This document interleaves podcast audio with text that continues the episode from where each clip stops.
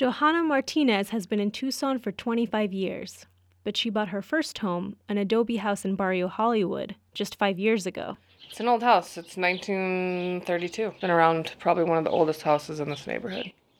We see adobe houses all around us in Tucson, most notably and beautifully in the restored homes of Barrio Viejo. For the last few years, the Tucson Preservation Foundation has even hosted tours of these historic homes. Johanna used to live in Barrio Viejo, but as prices went up, she couldn't afford the neighborhood anymore. So she bought an old house on the west side of town. But after standing for 80 plus years, her adobe house was more than old, it was crumbling. Well, yeah, as a single mom who bought a fixer upper houser, I was kind of overwhelmed um, by the scope of what a 1932 Adobe repair job really meant. She was especially having trouble finding help for low income families who needed to do Adobe restoration.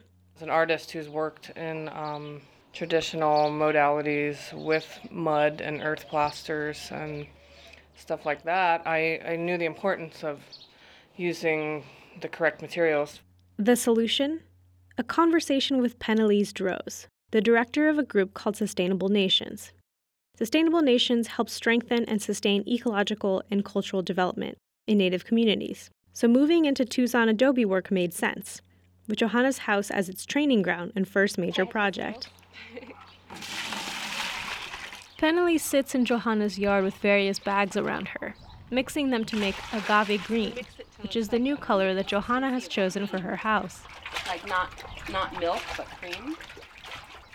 Pennelys came out of the Native environmental justice movement in Northern California. I am uh, I'm an Anishinaabe. I'm mixed. I have a, a mixed cultural ethnic family. Uh, my mom raised me to. My mom is is Native, and my mom raised me to be to feel a pretty powerful sense of responsibility to the Native community. Um, when you're building your home out of earth, um, double walled adobe, straw bale, um, rammed earth, that earth keeps your home amazingly cooler in the summer, amazingly warmer in the winter. Um, concrete does not do this, earth does this. So, for the last year, a group of people from South Tucson, the Yaqui community, and the O'odham community have been working on Johanna's house.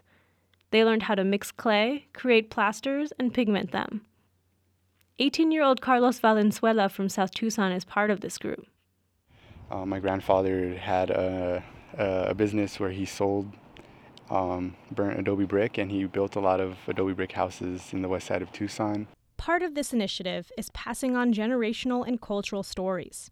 At the beginning of this project, Sustainable Nations hosted a dinner where elders shared their memories about adobe. If I can remember, I think there was a little conversation going on about like having dirt floors in the adobe brick house and, and everybody was kind of like oh yeah i remember we had to like wake up early and start to sprinkle water on the dirt floors so it wouldn't be dusty throughout the day. And i think um, there was a lot i saw like a lot of smiles go up and everybody kind of had that same memory and it was kind of like it was there was no kind of like looking down on each other or anything. It was more just like oh yeah that's that's our roots that's our background Art Lopez of the Tohono O'odham Housing Authority says learning to repair your own home can be a cheaper and easier alternative to taking out loans to make expensive repairs. But Art actually advocates for concrete, not adobe. The Tohono people, you know, we still believe in our culture and, and, and, the tradition. But uh, from our standpoint, we look at everything as an investment, but we're going to go with the most sturdy and stable home that we can put out for our travel members. So the practice of adobe building exists in this sort of weird place in Arizona, as a traditional practice of the past for some, as the focus of a walking tour for others, and for Pennelys and Sustainable Nations, it's a conduit to a future of sustainable and independent living. So are you guys ready to do some work? Yeah. Learn how to No. After a year, the work on Johanna's house is coming to a close. But Pennelys has other projects in mind She's teaching kids how to build a bench at Mission View Elementary. And despite all the screams, every single kindergartner has both hands plunged deep into the mud. For the moment, at least it's clear that for whatever reason, mud is something everyone can get into.